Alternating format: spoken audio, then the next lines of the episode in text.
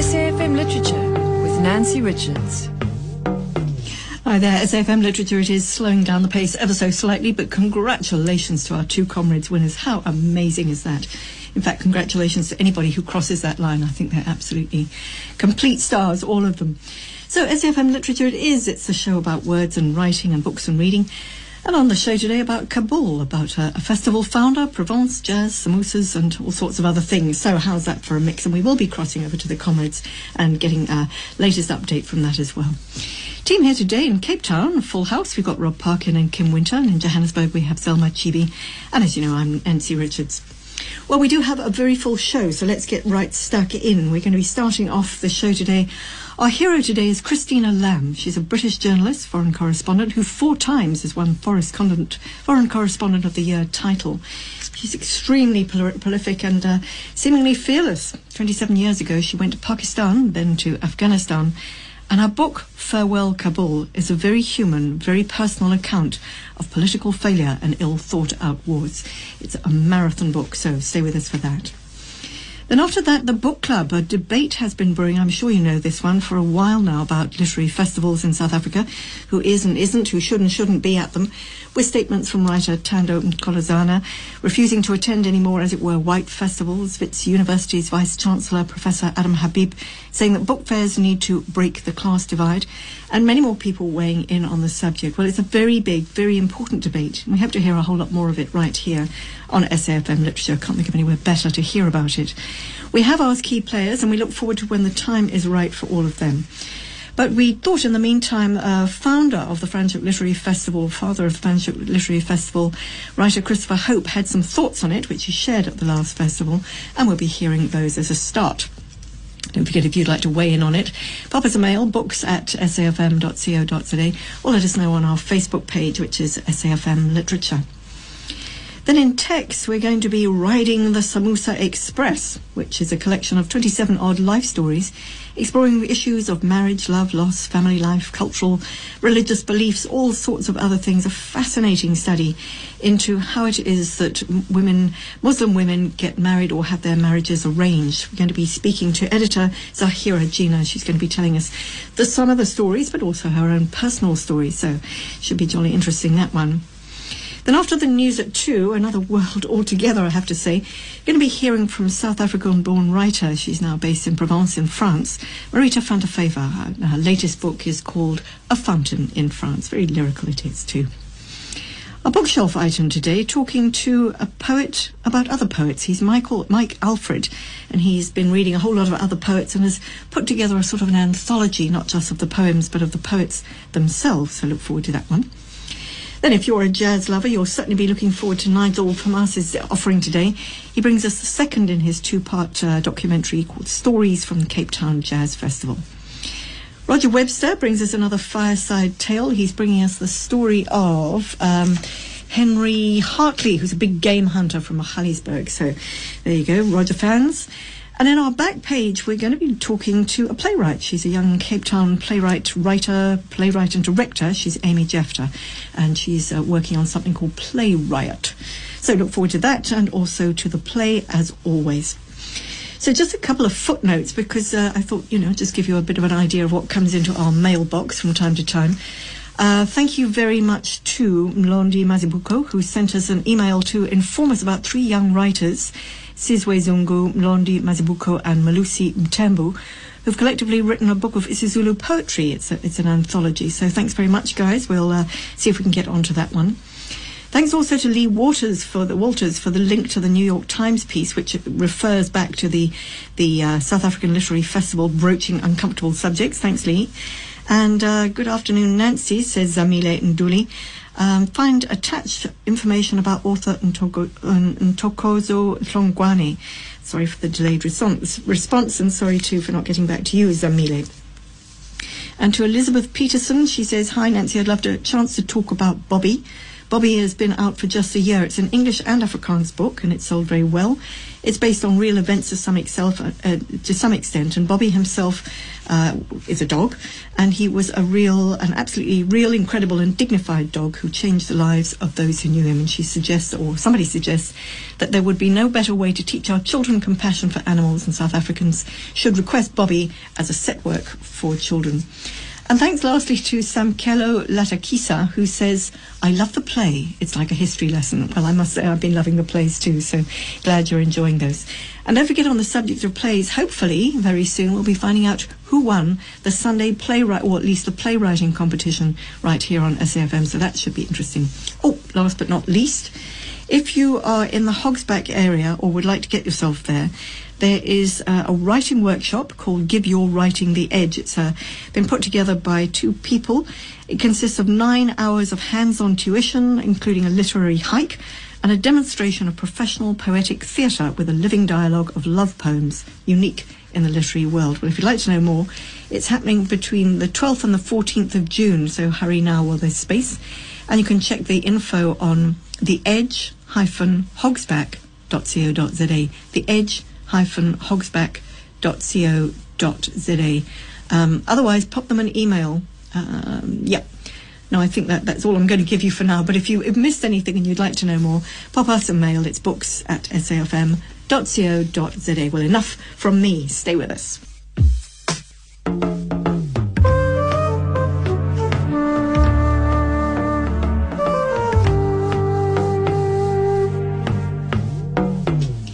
SAFM literature here on SAFM. Well, not many correspondents get to cover the same two countries for 28 years, let alone two wars fought in the same country by different superpowers. And that's how British journalist, foreign, foreign correspondent for the Sunday Times, Christina Lamb, opens her acknowledgement in her marathon book called Farewell, Kabul. She goes on to say, actually, that it's been a labour of love that's taken her a very long time to get round to, not least because she didn't want to say goodbye. Well, the countries in question are Afghanistan and Pakistan, where she first went 27 years ago as a very young journalist.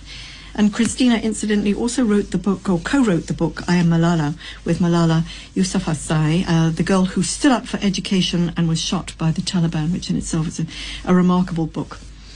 Well, Farewell Kabul is an epic book. It's dedicated to the memory of all those who lost their lives to terrorism or fighting it from New York to London to Kandahar. And we have Christina on the line from uh, from London. Hi there, Christina. Hi. Nice to have you with us, and congratulations on your epic book, as I call it. Thank you.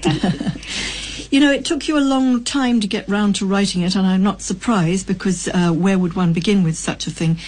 And not least, you know, the story is ongoing. You know, just looking at the headlines now, Kabul is continues. So it's uh, you know, it's not really um, it's not really farewell to the story, I would say. But you can, can we start at the beginning because you've divided the books uh, the book up into four parts: getting in, the war, the good war, and getting out although you've started the book itself with the leaving ceremony, can we talk about getting in? How and why did you get in there 27 years ago?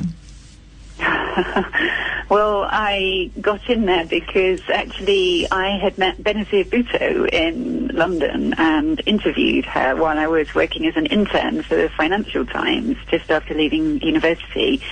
And uh, she had just announced her engagement that day to Asif Ali Zardari. Her flat was full of bouquets of flowers. She then went back to Pakistan. I got a job in a TV company in Birmingham and came home from work one day and there was an invitation on my mat to her wedding. So I went to Pakistan for the wedding. I wasn't going to say no. Um, and it was an amazing experience. And I became fascinated by Pakistan because apart from the color of the wedding, every evening there was discussions with her um, colleagues from the Pakistan People's Party about how to try and overturn General Zia, the military dictator who'd been in power then for over 11 years. So I came back to London thinking there's no way I want to go back to reporting local news. I want to go and live in Pakistan. But when I went to speak to foreign editors, they all said we're not interested in Pakistan. General Zia has been there for years, but we are interested in Afghanistan where the Russians were. So for that reason, I decided to go and base myself in Peshawar in northwest Pakistan near the border with Afghanistan and started going in and out with the Mujahideen. Wow, well summarized, because there was a whole lot more that went with that. You know, the thing about the Russians in Afghanistan and the thing about Afghanistan itself is it's a very historic country. And for a, for a young journalist to get in there and start writing about it, you must have had to get some sort of grip on its history, on where the people within were coming from. Did you do a lot of homework, or was all the homework done on the ground when you got there? Yes, I can't say that. I mean, it wasn't as though I had some great passion for Afghanistan or anything before I went there. It was really because I had um, the foreign editors had said, "Look, this is what we're interested in."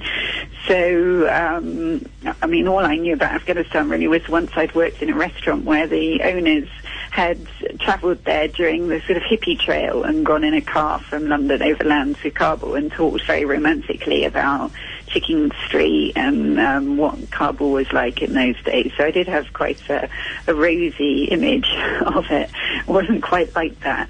But of course, once I started travelling um, with the Mujahideen, fighting the Russians in and out, then I read a lot. And it's, a, I mean, most of the people I was travelling with were illiterate, but they have an incredible oral culture and they tell the most amazing stories about their battles, and they loved to talk to me about the fact that the British had um, been involved in Afghanistan three times in wars, which the Afghans um, say that they won all three. I think the British feel that the last one was a draw.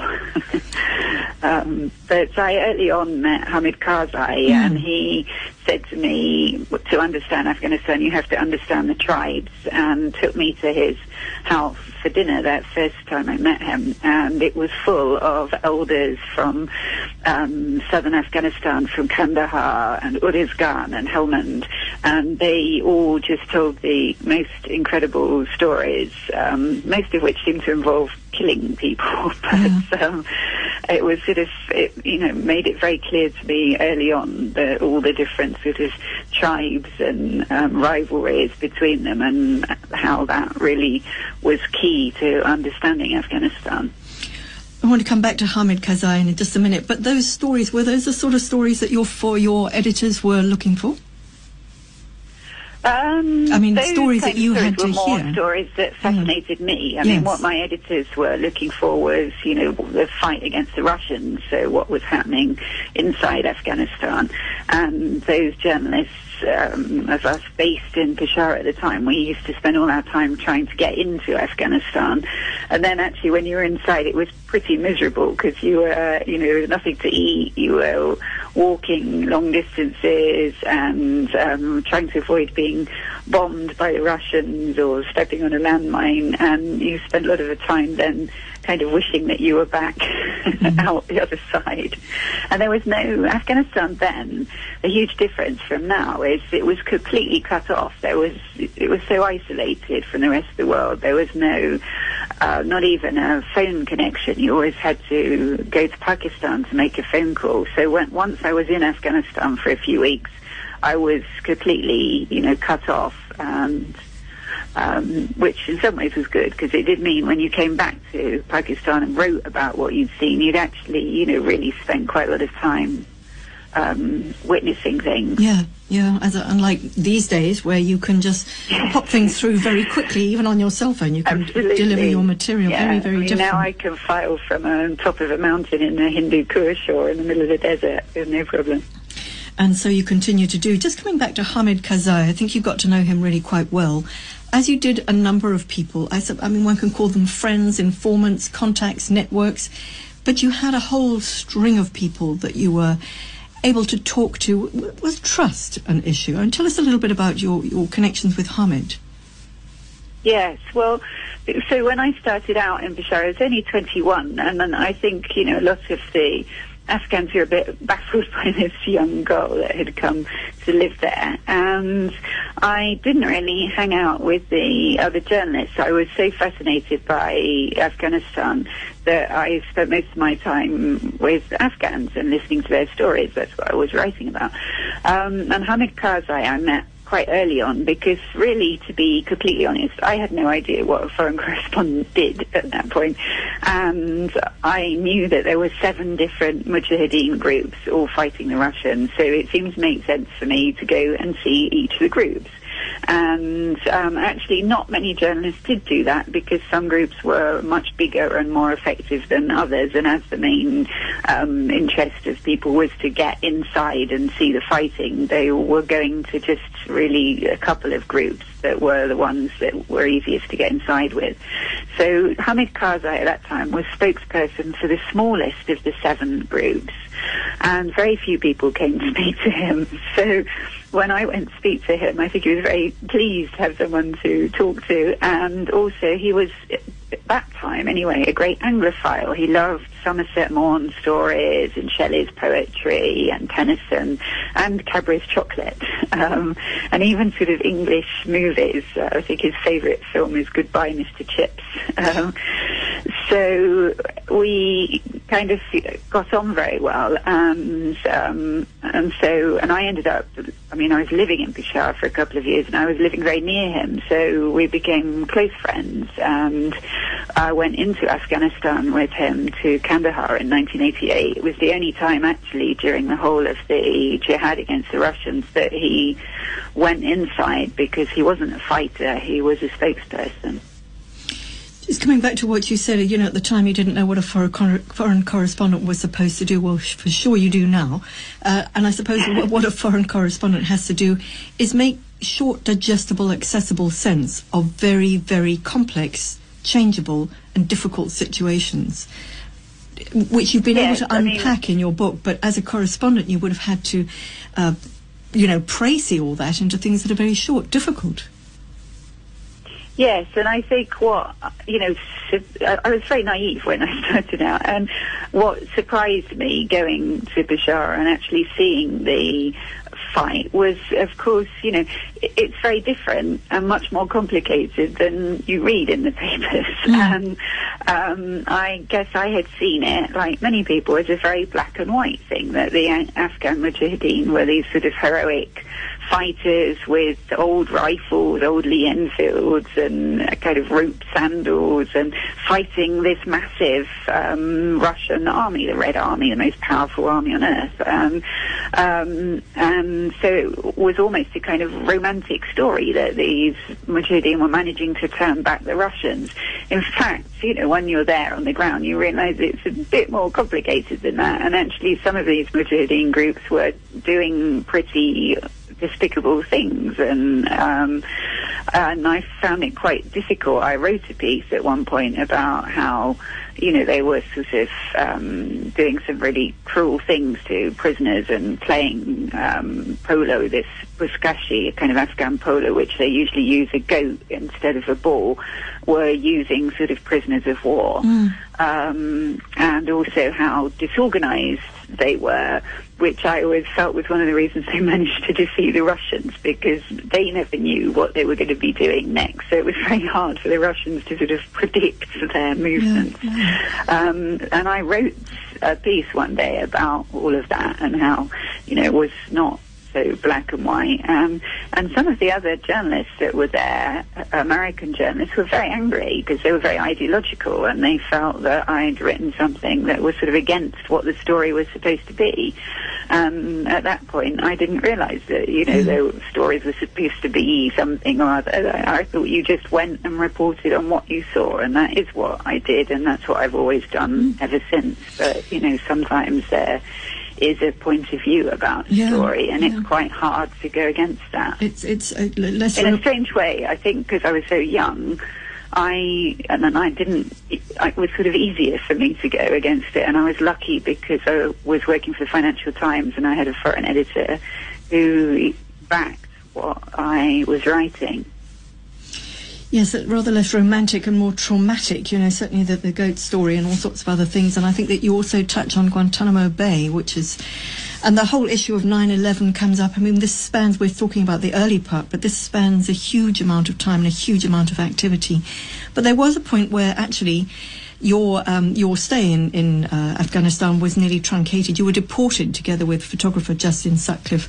Very very scary incident. Yeah, not from Afghanistan, from Pakistan. Sorry, Pakistan. Um, and yes, that was just a couple of months after 9-11 because, I mean, a recurring theme of the book really is Pakistan's military intelligence, ISI, and their whole involvement in all of this. So going right back to the jihad against the Russians when the CIA used Pakistan's ISI to channel the weapons to the Mujahideen because it was supposed to be a covert operation. Um, and that made ISI very powerful. And then later on, after 9-11, when the West went back into Afghanistan, um, ISI by then, they were behind the Taliban being formed and had helped them and continued to do so, even though Pakistan had um, agreed with the Bush administration after 9-11 to be their ally. I mean, they didn't have a lot of choice because the Bush administration said to them, you're either with us or you're against us. And Pakistan's then President General Musharraf says in his own book that he war gamed them as an adversary and realized that Pakistan could not take on the United States. So it doesn't really sound like the words of a, a great ally. Um, so I was, like many journalists after 9-11 in, in Quetta, um, reporting on what was going on and sort of waiting for the Taliban regime to fall to be able to cross over and um, I learned from some of my old contacts who in the tribes, um, the Norzai tribe up on the border, that ISI was still giving weapons to the Taliban, even though Pakistan was supposed to be on the side of the Americans. So I was investigating that, and in fact, Hamid Karzai was also kind of helping me on that, and he then had gone into Afghanistan himself. I spoke to him one evening by satellite phone from his brother's house, then went back to my hotel. And at that time there was a curfew at nine o'clock. You couldn't go out after that. And about two o'clock in the morning, I got a knock on my door. And I went to the door and looked through the peephole and could see the duty manager with uh, five guys in grey shalwar kameez and aviator glasses that were clearly ISI. And he said to me, oh, there are some guests for you. So I said to the manager, well, it's two in the morning. I'm, I'm in sleeping. Tell them to come back tomorrow morning. And he said, no, no, it's an emergency. I said, well, I'm sorry. They'll have to come back. Tell them to come back at um, seven. And I started going back towards my bed. And as I did, they, he obviously had the key, but they broke the chain on the door and came in and arrested me. Um, took my phone, and then I was taken down to reception. It amused me because they made me pay my bill. um, You know, Christine, I mean, this would be, en- I mean, this, and the story goes on and it gets worse. Um, this would be enough to put any, any young journalist off doing this for the rest of their lives. We're going to take, I, I would just like to ask you one more thing, but we do have to take a quick crossing. So, Christina, are you able to just hold on for two minutes? Yes, of course. Lovely. Well, just stay with us. We're talking to Christina Lamb about her book called Farewell Kabul and uh, From Afghanistan to a More Dangerous World. And I just want to find out what her feeling is on the situation in, in Afghanistan now and what her insights would be. But right now, we're going to take a quick crossing to find out what's uh, with the comrades with Kim Laxton. Hi, Kim. Hi, good afternoon. And I'm so excited to say that the 90th Comrades Marathon was absolutely fantastic. It started at half past five this morning and about 22,000 entrants started their journey from Durban to Pietermaritzburg. Absolutely beautiful day. The weather was great. The humidity subsided from yesterday and it was perfect conditions for a very exciting race. Initially, it was really anybody's race, both in the male and the female events. With regards to the males, there was quite a lot of jostling for hotspots right in the beginning, but there was a small group uh, with Mujingi, Moshewa, Charles and Shani that took the lead at around about sort of around about the 60k mark. At about the 70k mark, um, Gift Kelehe, the, the brother of Andrew Kelehe, former winner of the event, took the lead and he did so very, very powerfully. And he cruised into Pietermaritzburg, looked absolutely fantastic as he rounded into the Oval Stadium and uh, crossed the banner with much pomp and ceremony from the crowd that adored him. Um, and it was really fantastic to see a South African take the Comrades title now for the third year in a row.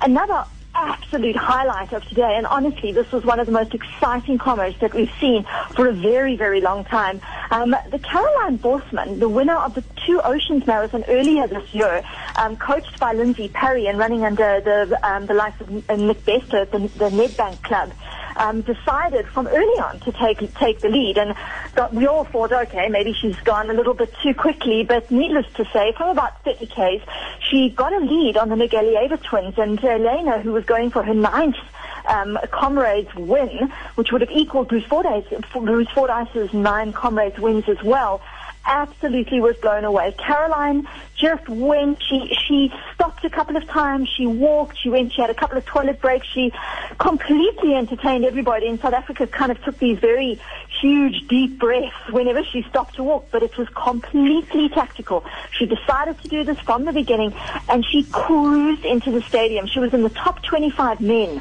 um, and she blew the field away. Charne Bosman coming second. So South Africa doing absolutely fantastically, both in the male and the female races. Now uh, it's about almost like four hours, four and a half hours to go before the final cutoff, and uh, I just have to say that there are still thousands and thousands of people out on the road. Beautiful day, quite warm, but uh, we'll probably see about 50% of the field coming in the last two hours. So the race continues and individual people making their own histories and their own, uh, breaking their own records. So um, just, just wonderful to say that the 2015 Comrades Marathon was quite a spectacle. This is uh, Kim Norton for SAFM Sport. Thanks very much, Kim, and uh, certainly does sound like it's been quite a spectacle. Well, we were talking earlier to Christina Lamb, who's a foreign correspondent, UK foreign correspondent, who's written a book called Farewell Kabul. Christina, I, ju- I just can't let you go without asking. I mean, there's so much more to discuss about your book, but you you open with the closing, as it were. The you open with um, not exactly getting in, but the leaving. You know, um, which took place October 2014. But things are far from over. Do you think in all the years that you've been going there, it's given you some insight into what is happening right now there? Yes, I mean, I, and also just the whole, uh, you know, how we don't seem to be able to end wars anymore anywhere. Um, but the current situation, um, you know, one of the reasons I wrote the book was because I felt so many people had been killed in this war, 3,500 NATO soldiers, but also thousands of Afghans and Pakistanis and a trillion dollars spent and, you know, what had been achieved. Um, and, you know, it's quite a mixed picture at the moment. Some things are better, like the health system, and there are far more children at school. There are 8 million Afghan children at school, but still half the children in Afghanistan have never set foot in a school. And the Taliban has not gone away. I mean, 140,000 NATO troops with all their sophisticated uh, equipment and weaponry were not able to defeat them. So there's still a lot of fighting going on around the country. There are not many foreign troops anymore. There's 12,000, but and they're not really involved in combat operations. Um, and the Afghan army, which has been built up by the NATO forces and is uh, big now, it's about 352,000 army and police, is taking huge casualties. I mean, it's really not sustainable. So, um, you know, it's hard to be very optimistic about the future. And I suppose the thing I get most um, upset about is the situation of women because yeah. we made such a big thing about how Afghan women were going to have a much better life, and actually, it's still really the most dangerous place in the world to be a woman. So yes, and, and indeed, I, come, I, mentioned earlier that you were the co-author of I Am Malala that you wrote together with, with young Malala there. Yeah. Uh, which which in itself is a remarkable book. So thank you very much for that one as well. So thank you. Is it, oh, it was great working with. Yes, I, it, it, it's really a compelling story, but coming from such a sort of a personal voice that you managed to do, as is this one, a very personal voice, and, and an extraordinary cover with this soldier carrying a a rifle with flowers tucked in the end of it. It's really so. Is it really goodbye, Christina? Are you never going back? Um, funnily enough, I'm going next Monday. I, think the title's a bit misleading. It's Farewell Kabul. It's more um, farewell by the sort of foreign troops. Um, I still intend to keep going back and reporting. In fact, you know, I feel quite strongly that we shouldn't just forget about it. And I think um, a lot of Western governments, uh, Britain certainly, um, are hoping that people just think, well, that's finished and, you know, we don't need to think about it anymore. And actually, that's not the case. There's mm. still lots of attacks going on, lots of fighting, and um, you know things. And as we've seen with Iraq, you know, we ended up going back into Iraq.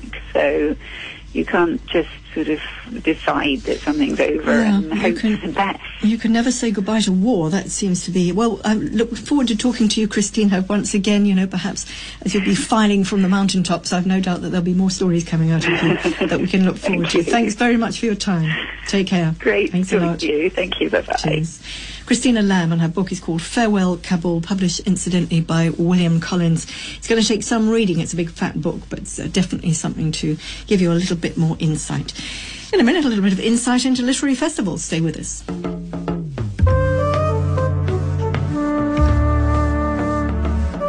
SAFM Literature with Nancy Richards. So the debate around literary festivals in South Africa, who is, isn't, should, shouldn't be at them, is one that we do look forward to hearing a lot more about here on the on the show. With statements from writer Thando Mgqolozana refusing to attend any more, as it were, white festivals, uh, Professor uh, Adam Habib saying that book fairs need to break the class divide. As I say, very important debate. And as uh, Franschhoek Literary Festival director Anne Donald says, festivals themselves are the ideal place to be having such debate. In fact, it's not only welcomed, but encouraged. And she quoted writer Damon Galgut as saying, Books teach you that the world isn't made in your own image and through books we can learn so much more about others. But on all of that, I spoke to Christopher Hope at the Franschhoek Literary Festival. He was uh, kind of the father of the Franschhoek Literary Festival, and uh, he told us how it all began. Well, I suppose about um, seven or eight years ago, it suddenly occurred to me that there wasn't in South Africa the sort of writers' festival that I'd been invited to and going to in India and Europe and South America and Canada. And I wondered why. And I thought, well, seems to me we could do as well here.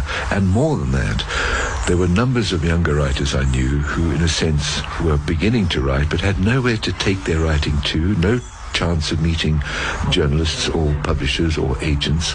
And I thought, well, I should try and find somewhere which would be congenial, pleasant, available, and see whether I couldn't bring writers, publishers, journalists, international writers, and particularly younger writers together in a good place.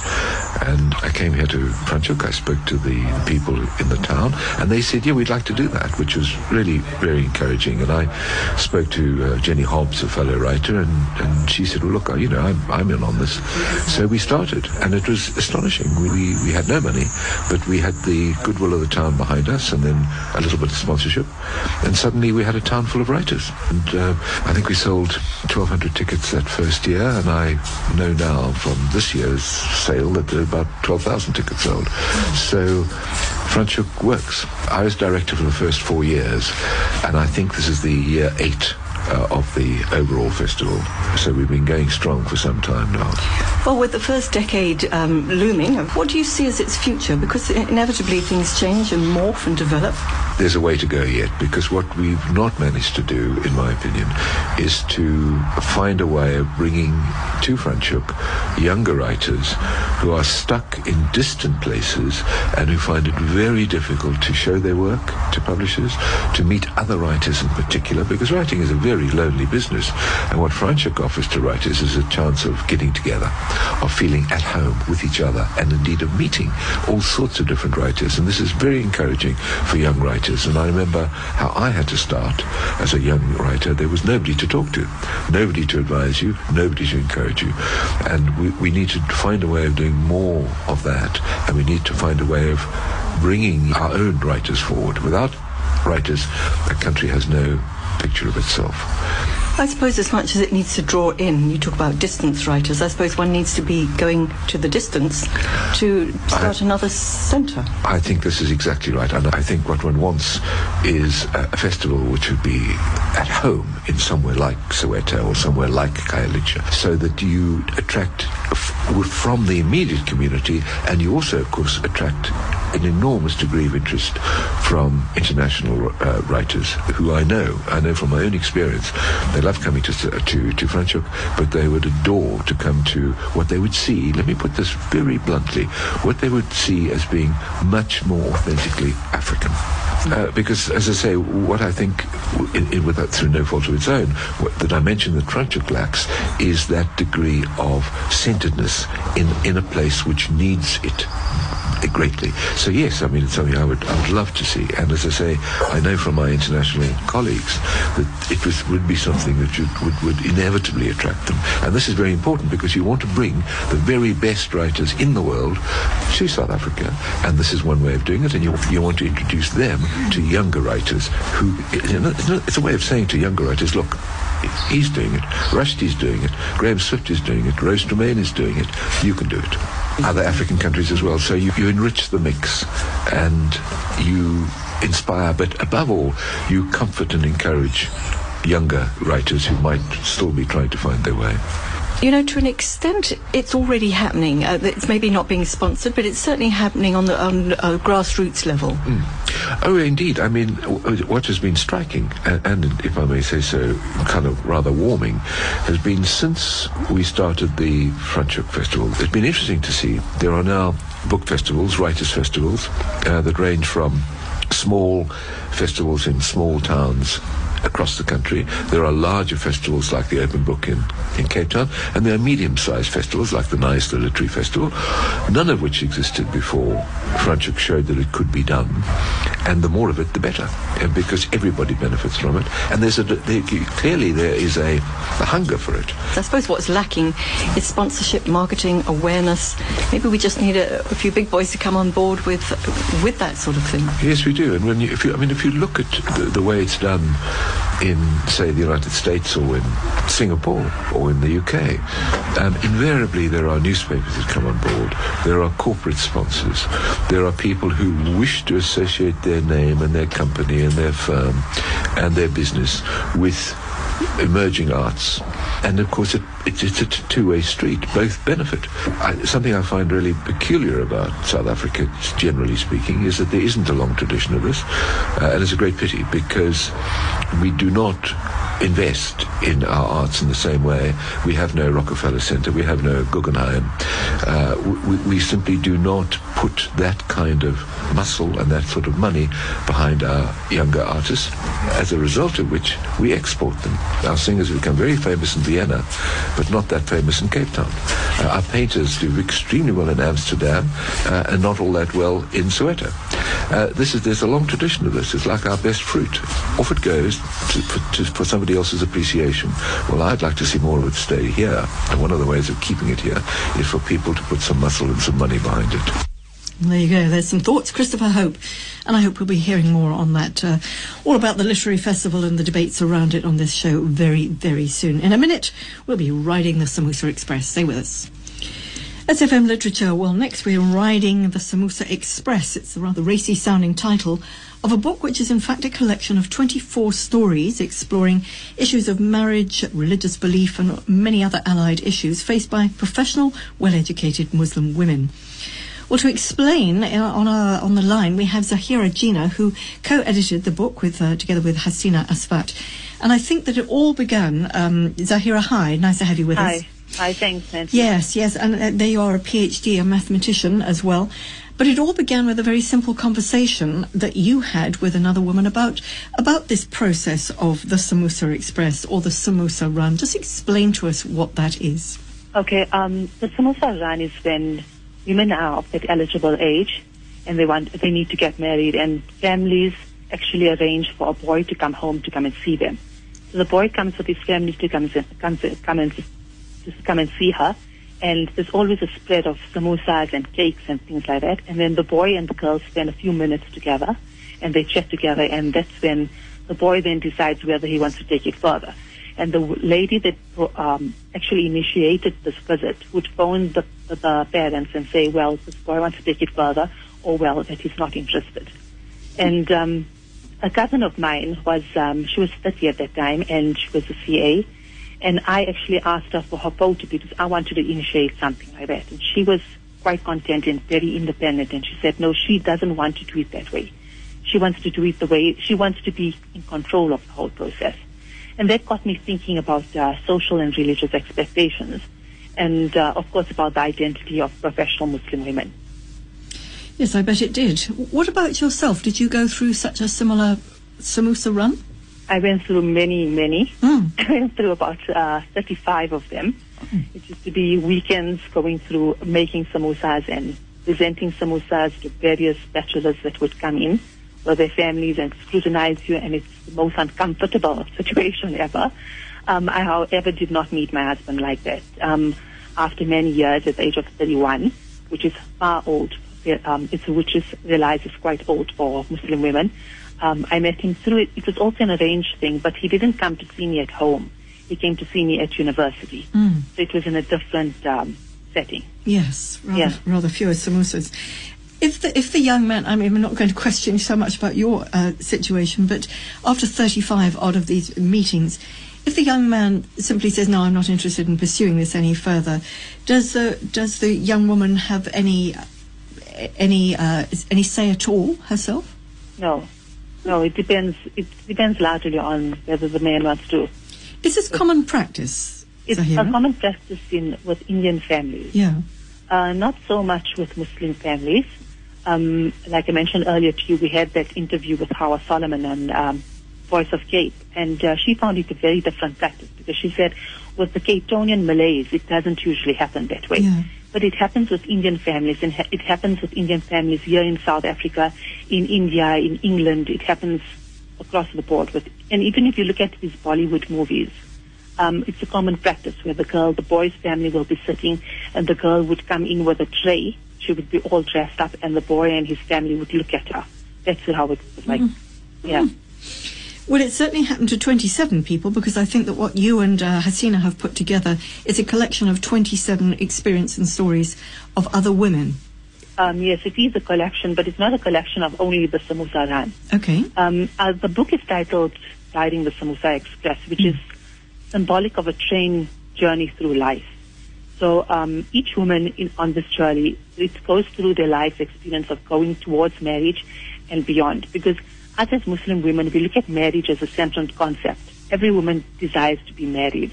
It's very different, but it's uh, it's uh, it's actually um, it comes from the religious belief that we must complete half of our uh, religious beliefs come from being married. So a Muslim woman would always aspire to be married. So that would be the central fo- focus, and then the journey beyond. So the book looks at stories, deals with authentic stories written by Muslim women about their journeys towards being married and married and beyond.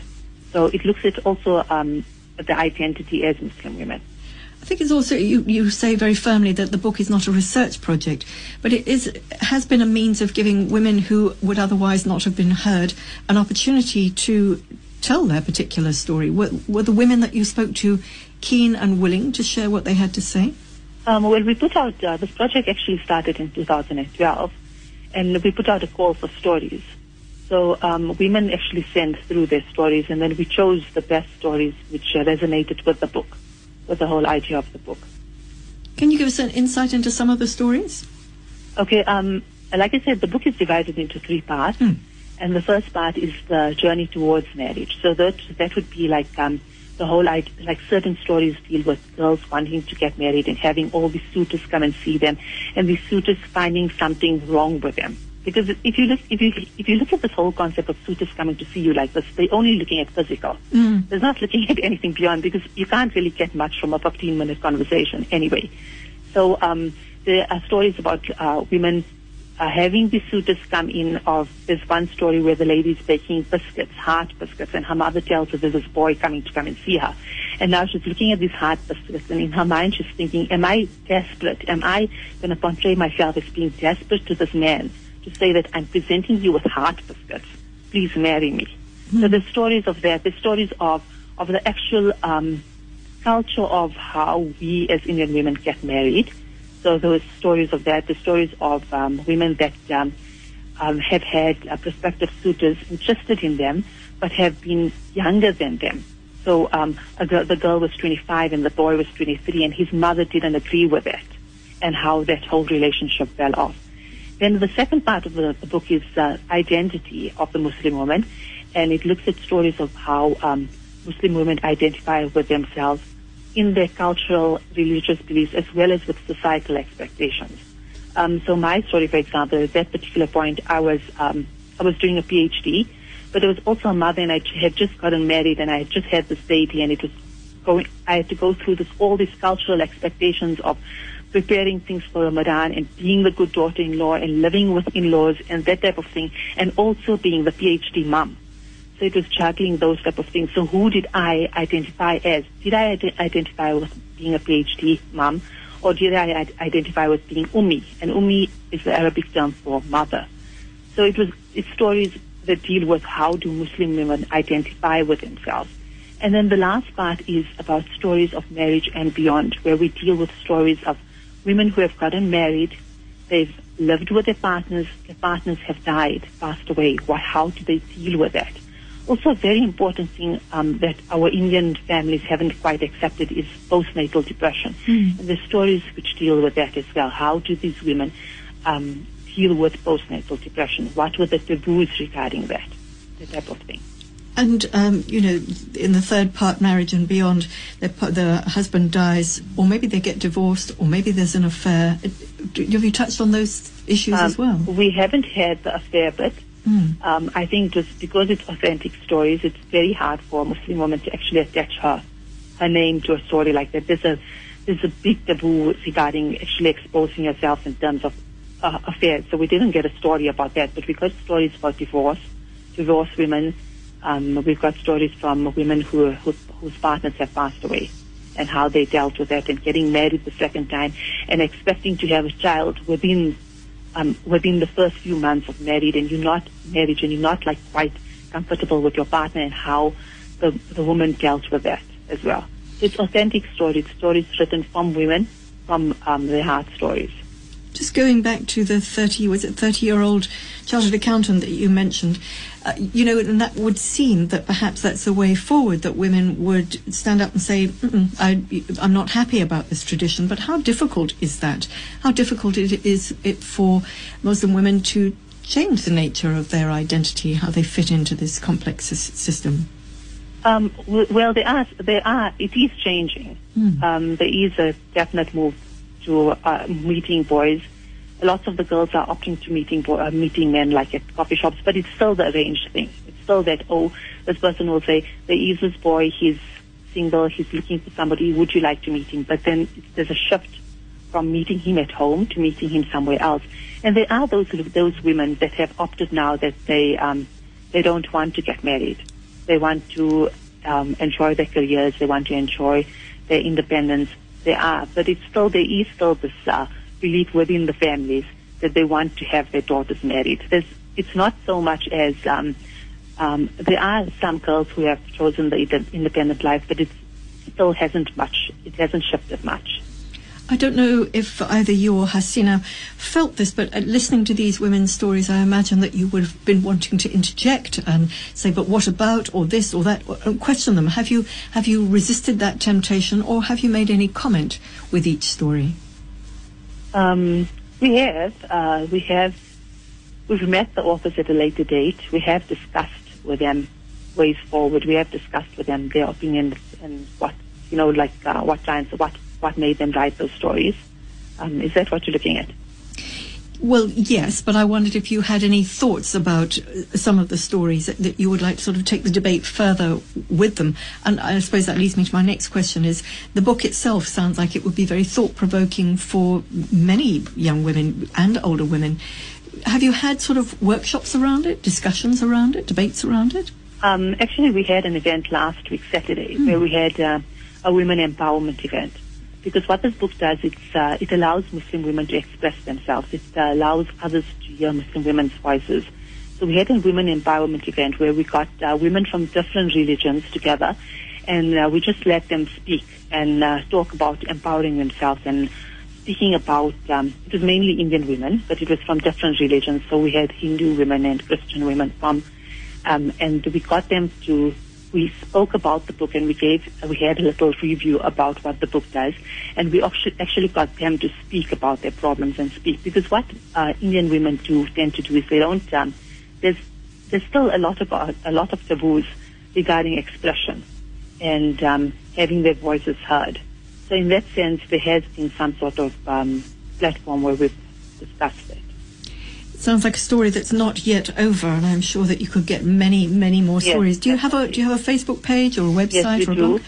We have a Facebook page and we've got a website as well. And is it called Riding the Samosa Express? The Facebook page is called the Samosa Express to Marriage and Beyond because that was supposed to be the initial title. Okay, But um, the website is uh, Riding the Samosa Express. okay. Yeah. Wow. Well, Um, Zahir- and yeah, Nancy, I just yeah, want to say one, yeah. one more thing. It's not, um, you know, this whole idea of finding Mr. Right, Mm. although we, we still look at it within the cultural domain, it, I think it affects women all over. That's why we have, there's so many of these internet dating sites that are going on. Uh, women, I think, out there just want to find Mr. Right. And um, these stories actually portray different women's experiences of finding Mr. Right. And although it's a Muslim, it's based on Muslim women's experiences, it actually resonates with all women Yeah, out there. yeah, so it's Yeah. not just for Muslim women. Gosh, Zaheera, thank you very much and well done for putting that together. I bet it was an education in itself. Thank you for Thanks. sharing. Take care. Thanks for having us. Thanks. Zaheera Jina putting uh, putting into text, into context, the stories of Muslim Muslim women, but it certainly sounds like a book for all women, for all people indeed. Riding the Samosa Express. It's published by Modjaji. Website is Riding the Samosa Express, and the Facebook page is the Mo- Samosa Express Marriage and Beyond.